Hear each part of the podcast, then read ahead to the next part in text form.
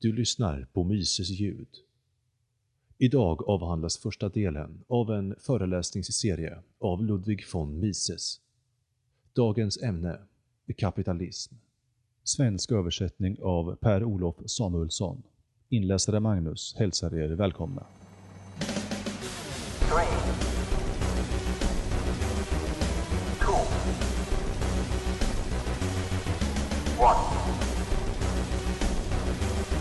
Last, don't put your trust in politics and political parties.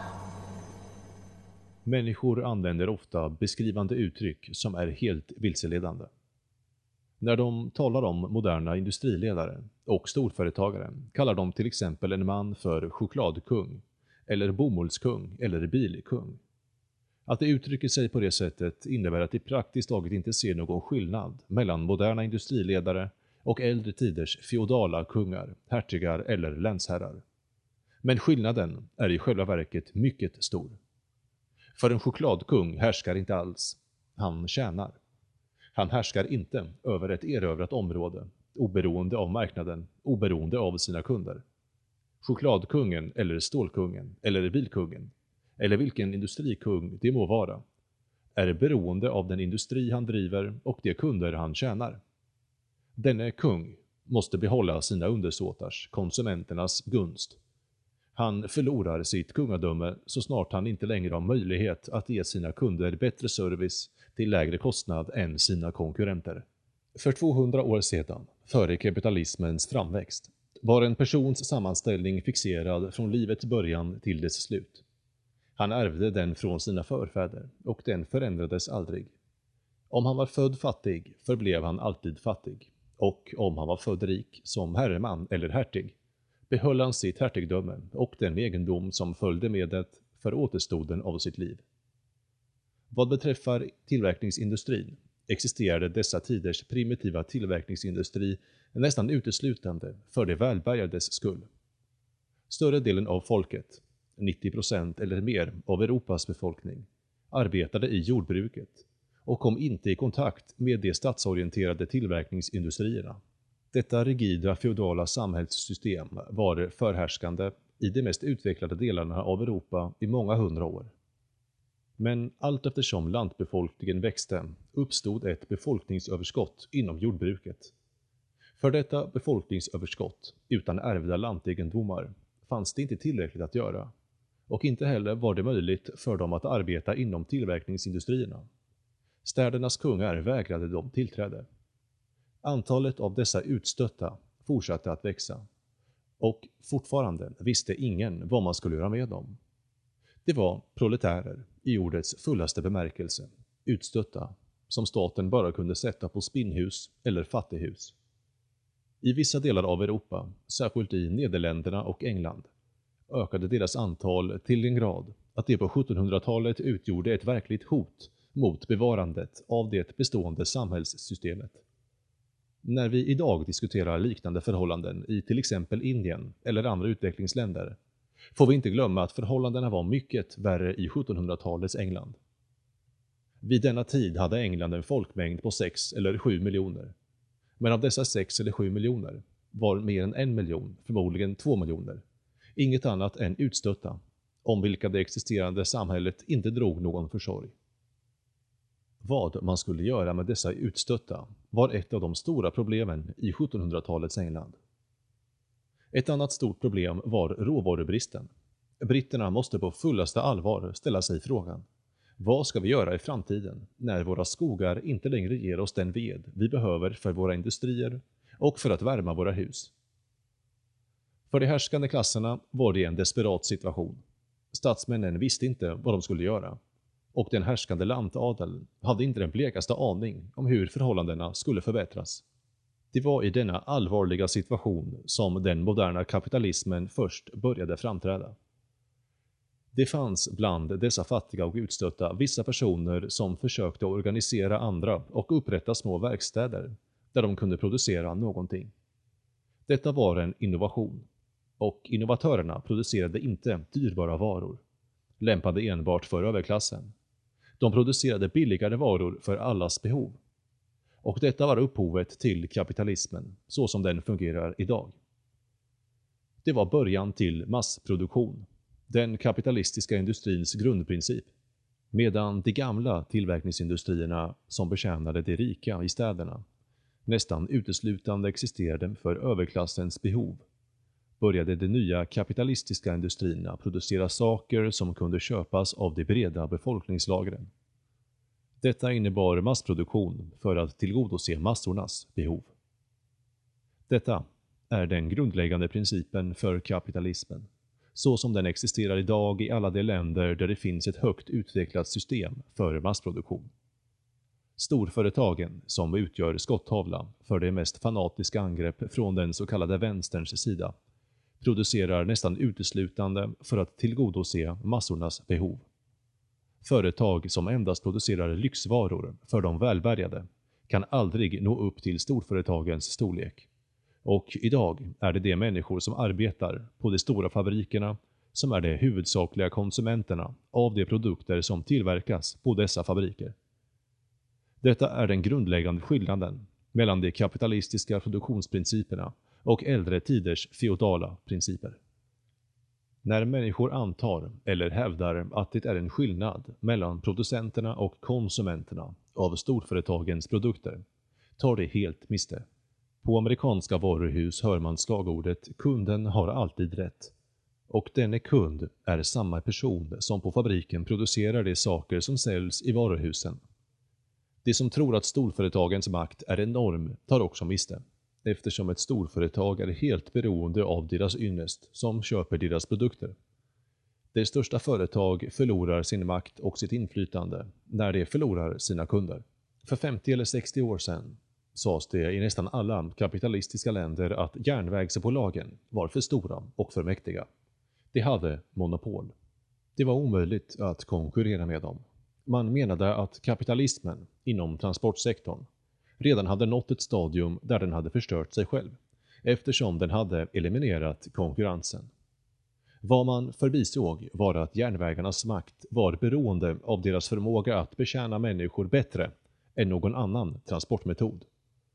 Det skulle förstås ha varit löjeväckande att försöka konkurrera med något av dessa stora järnvägsbolag genom att bygga en ny järnväg parallellt med den gamla banan eftersom den gamla banan var fullt tillräcklig för att tillgodose existerande behov. Men mycket snart kom det andra konkurrenter. Konkurrensfriheten betyder inte att man måste lyckas genom att helt enkelt imitera eller exakt kopiera vad någon annan har gjort. Pressfrihet betyder inte att man har rätt att kopiera vad någon annan har skrivit och därigenom tillskansa sig den framgång som den andra rätteligen har gjort sig förtjänt av, tack vare vad han själv har åstadkommit. Det betyder att man har rätt att skriva något annat. Konkurrensfrihet i fråga om exempelvis järnvägar betyder att det står en fritt att uppfinna något eller göra något som utmanar järnvägarna och försätter dem i en mycket vansklig konkurrenssituation. I Förenade Staterna har konkurrensen med järnvägarna i form av bussar, bilar, långtradare och flyg vållat avbräck för järnvägarna och vad gäller passagerartrafik nästan fullständigt besegrat dem. Kapitalismens utveckling består i att alla har rätt att tjäna kunden bättre och eller billigare. Och denna metod, denna princip, har på jämförelsevis kort tid omvandlat hela världen. Den har möjliggjort en ökning av världens folkmängd utan tidigare motstycke. I 1700-talets England kunde landet endast försörja 6 miljoner människor med mycket låg levnadsstandard. Idag åtnjuter mer än 50 miljoner människor mycket högre levnadsstandard än vad ens de rika gjorde under 1700-talet. Och dagens levnadsstandard i England skulle förmodligen vara ännu högre, om inte en stor del av britternas energi hade förötts i politiska och militära äventyr, som ur många olika synpunkter var undvikbara. Detta är fakta om kapitalismen. Så om en engelsman, eller för den delen vem som helst i vilket land som helst, idag säger till sina vänner att han är motståndare till kapitalismen, finns det ett utmärkt svar att ge honom. Du vet att folkmängden på denna planet nu är tio gånger större än den var i förkapitalistisk tid. Och du vet ju också att alla människor idag åtnjuter högre levnadsstandard än vad dina förkapitalistiska förfäder gjorde. Men hur vet du att du själv tillhör den tiondel som skulle ha överlevt om inte kapitalismen finns? Blotta det faktum att du idag lever är ett bevis för att kapitalismen har lyckats, vare sig du sätter värde på ditt liv eller ej. Trots alla sina fördelar har kapitalismen blivit våldsamt angripen och kritiserad. Det är nödvändigt att vi förstår upprinnelsen till denna antipati. Det är ett faktum att hatet mot kapitalismen inte uppstod hos massorna, inte bland arbetarna själva, utan hos den landägande aristokratin, Englands och kontinentaleuropas lantadel. De gav kapitalismen skulden för något som inte var särskilt behagligt för dem. Vid början av 1800-talet tvingades lantadeln av de högre löner som industrin betalade sina arbetare att betala lika mycket högre löner till sina lantarbetare. Aristokratin angrep industrierna genom att kritisera arbetsmassornas levnadsstandard. Ur vår synvinkel var förstås arbetarnas levnadsstandard extremt låg. Förhållandena under kapitalismens tidiga dagar var absolut chockerande. Men inte därför att de nyutvecklade kapitalistiska industrierna hade skadat arbetarna. De människor som lejdes att arbeta på fabrikerna hade redan existerat på praktiskt taget undermänsklig nivå.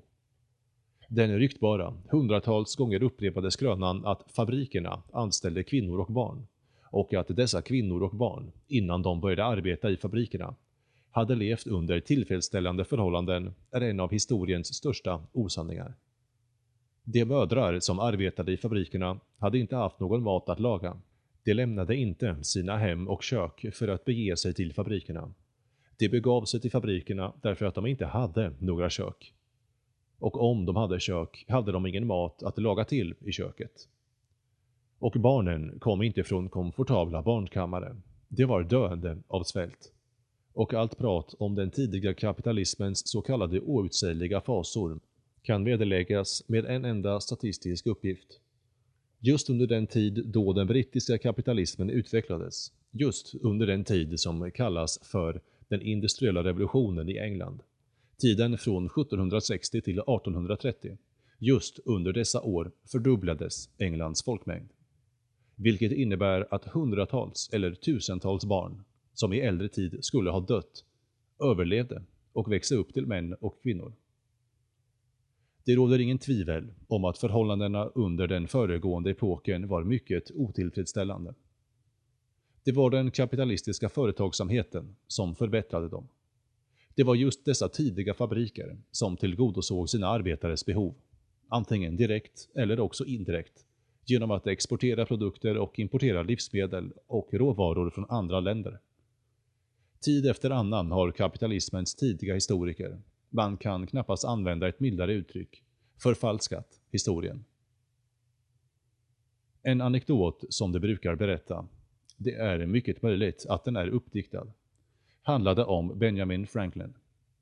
Enligt denna historia besökte Ben Franklin ett bomullsspinneri i England och spinneriägaren sa till honom full av stolthet. Titta, här har vi bomullsvaror för ungen. Benjamin Franklin såg sig omkring märkte att arbetarna var klädda i trasor och sa ”Varför producerar ni inte också för era egna arbetare?” Men den export fabriksägaren talade om betydde att han faktiskt producerade för sina egna arbetare, eftersom England måste importera alla sina råvaror. Det finns ingen bomull vare sig i England eller på kontinenten. Det rådde livsmedelsbrist i England och livsmedel måste importeras från Polen, från Ryssland, från Ungern. Denna export utgjorde betalning för den livsmedelsimport som gjorde den brittiska befolkningens överlevnad möjlig. Många exempel från denna tids historia visar lantadelns och aristokratins inställning till arbetarna. Jag vill bara ge två exempel. Den ena är det berömda brittiska Seed and Land-systemet. Enligt detta system betalade brittiska staten alla arbetare som inte erhöll minimilön. Skillnaden mellan den lön de fick och minimilönen. Detta besparade lantadeln besväret att betala höga löner. Godsägarna fick betala den traditionellt låga jordbrukslönen och staten kompletterade den. Och på så sätt avhöll man arbetarna från att lämna sin sysselsättning i jordbruket och söka anställning i städernas fabriker. 80 år senare, efter det att kapitalismen expanderat från England till kontinenten, reagerade lantadeln återigen mot det nya produktionssystemet. I Tyskland uppfann de preussiska junkrarna, vilka hade förlorat många arbetare till de högre betalande kapitalistiska industrierna, ett specialuttryck för problemet.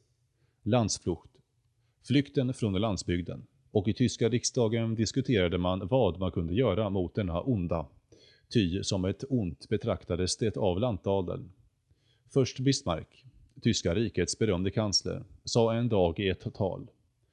Jag träffade en man i Berlin som en gång hade arbetat på mitt gods och jag frågade honom Varför har ni lämnat godset? Varför har ni flyttat från landet?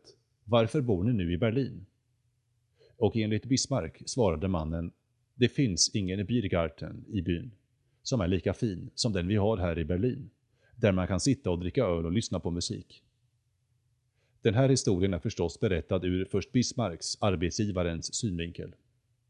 Det var inte alla hans anställdas synvinkel. Det blev industriarbetare därför att industrin betalade dem högre löner och gav dem en tidigare oanad levnadsstandard.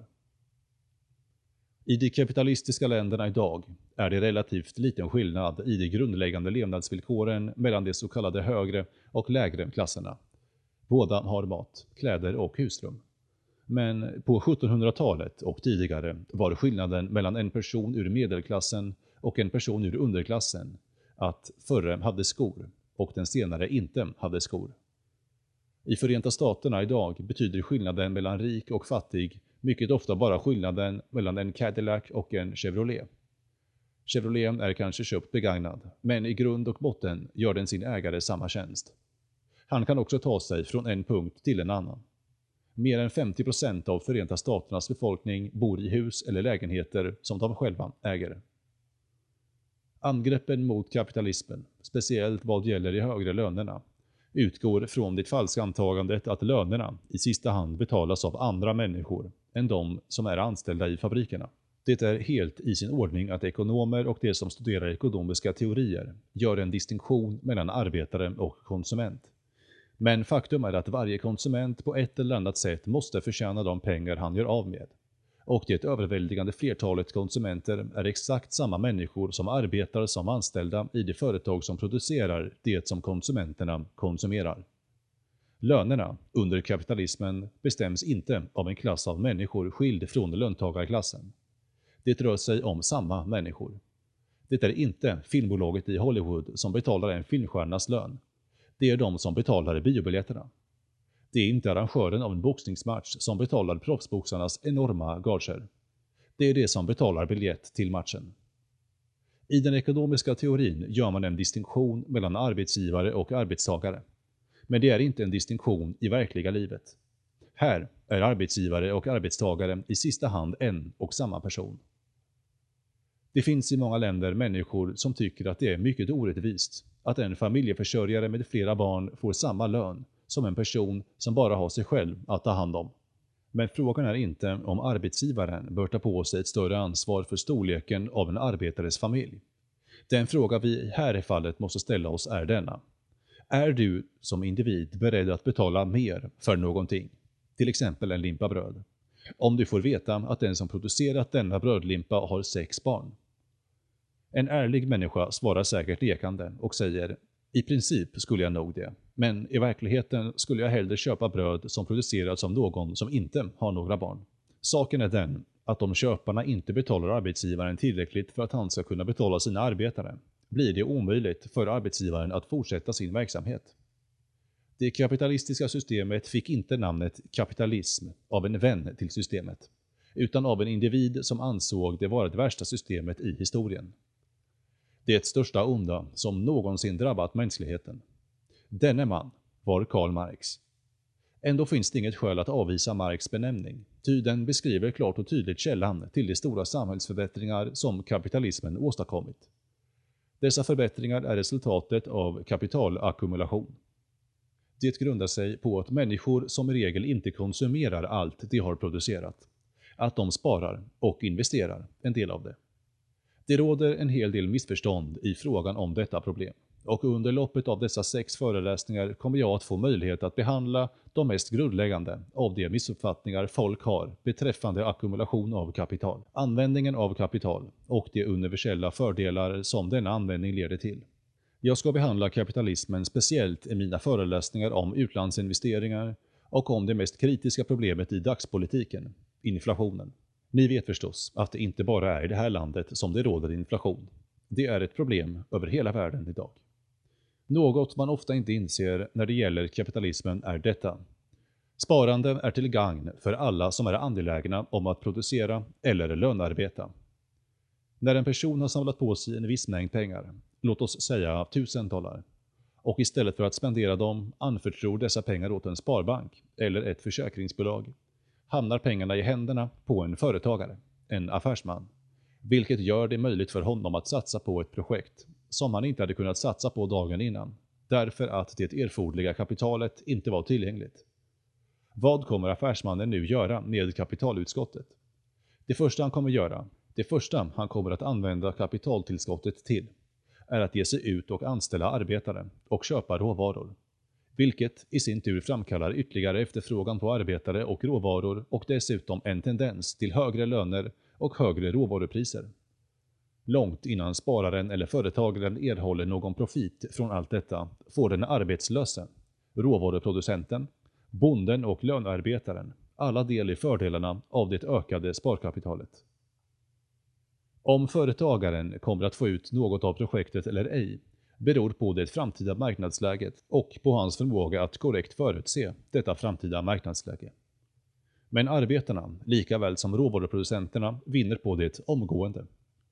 Man talade för 30 eller 40 år sedan mycket om Henry Fords lönepolitik, som det kallades. En av Fords stora bedrifter var att han betalade högre löner än vad andra industrimän eller fabriker gjorde. Hans lönepolitik beskrevs som en uppfinning. Men det räcker inte att säga att denna nyuppfunna politik var ett resultat av Fords frikostighet. En ny industribransch eller en ny fabrik inom en redan existerande industribransch måste dra till sig arbetare från andra sysselsättningar. Från andra delar av landet, ja, till och med från andra länder. Och det enda sättet att göra detta är att erbjuda arbetarna högre lön för sitt arbete. Det var detta som skedde i kapitalismens barndom och som fortfarande sker idag. När fabriksägarna i Storbritannien först började framställa bomullsvaror betalade de sina arbetare mer än vad de tidigare hade tjänat. Givetvis hade en stor del av dessa nyarbetare inte tjänat någonting alls dessförinnan och var beredda att ta vad det än erbjöds. Men efter en kort tid, när mer och mer kapital ackumulerades och fler och fler nya företag utvecklades, steg lönerna. Och resultatet blev den makalösa ökning av den brittiska folkmängden som jag förut talade om. Somligas hånfulla beskrivning av kapitalismen som ett system avsett att göra de rika rikare och de fattiga fattigare är fel från början till slut. Marx tes om socialismens ankomst grundade sig på antagandet att arbetarna verkligen blev fattigare, att massorna verkligen blev alltmer utblottade och att all rikedom i ett land till sist skulle koncentreras på ett fåtal händer, eller i händerna på en enda man. Och då skulle de utarmade arbetsmassorna till sist göra uppror och expropriera de förmögna ägarnas rikedomar. Enligt denna Karl Marx-lära kan det inom det kapitalistiska systemet inte finnas någon chans eller möjlighet till förbättring i arbetarnas villkor. År 1865, i ett tal till The International Workingsmen's Association i England, sa Marx att tron på att fackföreningarna skulle kunna förbättra villkoren för den arbetande befolkningen var absolut felaktigt. Fackets politik att begära högre löner och kortare arbetstid kallade han konservativ och konservatism var förstås den mest fördömande term Karl Marx kunde använda. Han föreslog att fackföreningarna skulle uppsätta ett nytt revolutionärt mål. Att de helt och hållet skulle avskaffa lönesystemet och att de skulle ersätta det privata ägandet med socialism, det vill säga statligt ägande av produktionsmedlen. Om vi ser på världshistorien och i synnerhet på Englands historia sedan 1865 inser vi att Marx i alla avseenden hade fel. Det finns inget västerländskt kapitalistiskt land där inte massornas villkor har förbättrats på ett sätt som saknar motstycke. Alla dessa förbättringar under de senaste 80 eller 90 åren har gjorts trots Karl Marx prognoser. Ty de marxistiska socialisterna trodde att arbetarnas villkor aldrig skulle kunna förbättras. De följde en falsk teori. Den berömda järnhårda lönelagen. Den lag som påstod att en arbetares lön under kapitalismen inte kunde överskrida det belopp han behövde för att kunna uppehålla sitt liv i företagets tjänst. Marxisterna formulerade sin teori på följande sätt. Om arbetarnas löner stiger över existensminimum får de fler barn. Och när dessa barn börjar arbeta ökar det antalet arbetare dithän att lönerna sjunker, vilket återigen bringar arbetarna ner till existensminimum. Till det minimum som nätt och jämnt hindrar den arbetande befolkningen att dö ut. Men denna idé hos Marx och många andra socialister grundar sig på en föreställning om arbetaren som är precis densamma som biologerna använder. Och det med rätta när de studerar djurens liv, exempelvis mössens. Om man ökar mängden tillgänglig föda för ett djur eller mikroorganismer, då kommer fler av dem att överleva. Och om man begränsar mängden föda begränsar man också deras antal.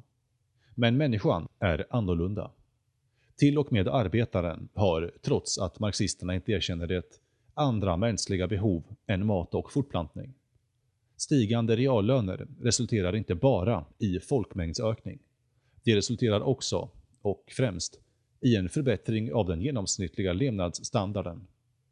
Det är därför som vi idag har en högre levnadsstandard i Västeuropa och i Förenta Staterna än i utvecklingsländer i till exempel Afrika. Vi måste emellertid inse att denna högre levnadsstandard är beroende av kapitaltillgången. Detta förklarar skillnaden mellan förhållandena i Förenta Staterna och förhållandena i Indien.